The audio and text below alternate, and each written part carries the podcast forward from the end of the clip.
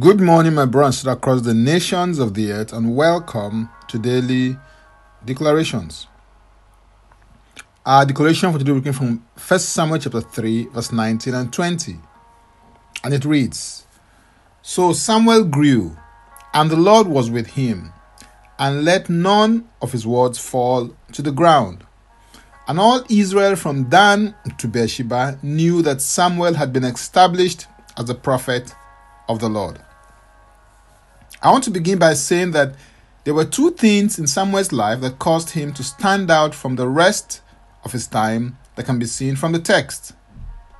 The first thing is the presence of the Lord that was with him, and the second thing is the fact that none of the words that he spoke fell to the ground. Samuel was a potent and accurate prophet of the Lord, and he remains a benchmark, in my view, for anyone who wants or desires to operate in prophetic dimensions. This is crucial because although not all believers are called to be prophets, every believer is called to be prophetic. I believe that the emphasis in today's text is a result of consistent practice and discipline in Samuel's life. 1 Samuel chapter 3 verse 1 declares, Now the boy Samuel ministered to the Lord before Eli. And the word of the Lord was rare in those days. There was no widespread revelation. In order for the Lord to introduce Samuel into the realm of revelation, he used Eli's voice to call him.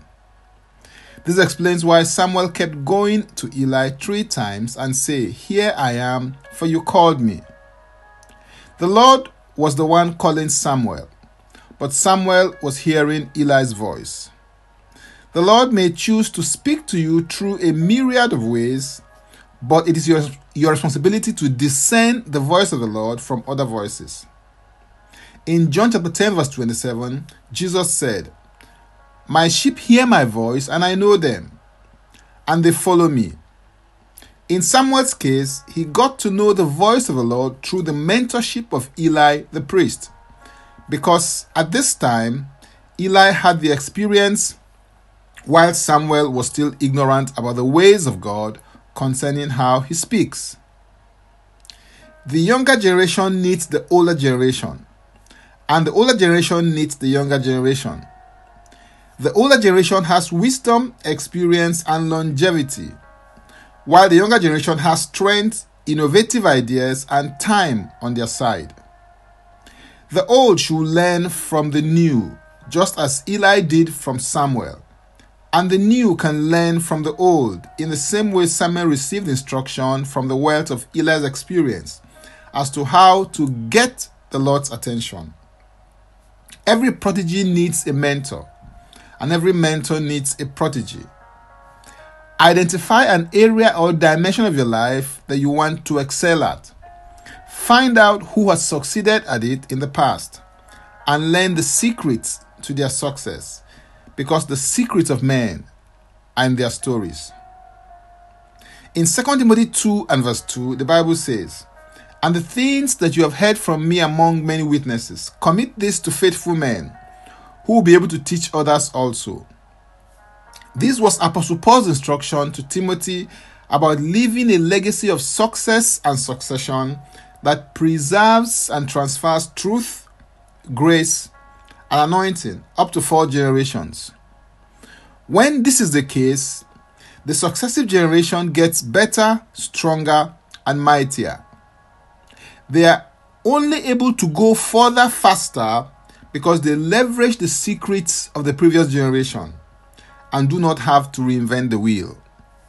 Hallelujah. If you're interested in receiving tremendous value from my other inspiring, insightful, and empowering resources, then go to my Linktree account, Francis Ubeku. And Francis Ubeku is a single word. Or simply click the link and it will take you there. Now, let's take the declaration together, and I stand in agreement with you as we do that. Father, I thank you for your grace, goodness, and generosity. I receive grace to posture my heart to practice your presence.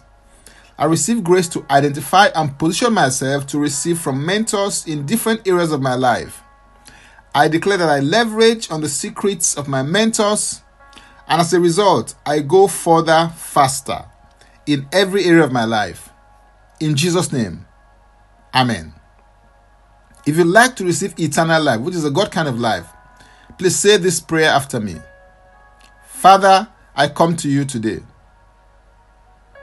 I believe in my heart that Jesus had died for my sins according to the scriptures. He was raised from the death for my justification. I receive Christ into my life today as my Savior and my Lord. I am now a child of God. Thank you, Father. In Jesus' name. Amen. If you've just prayed this prayer, please send an email to info at ignitedailyinspirations.com. That is info at ignitedailyinspirations.com using next steps as a subject so that we can help you grow into maturity in Christ.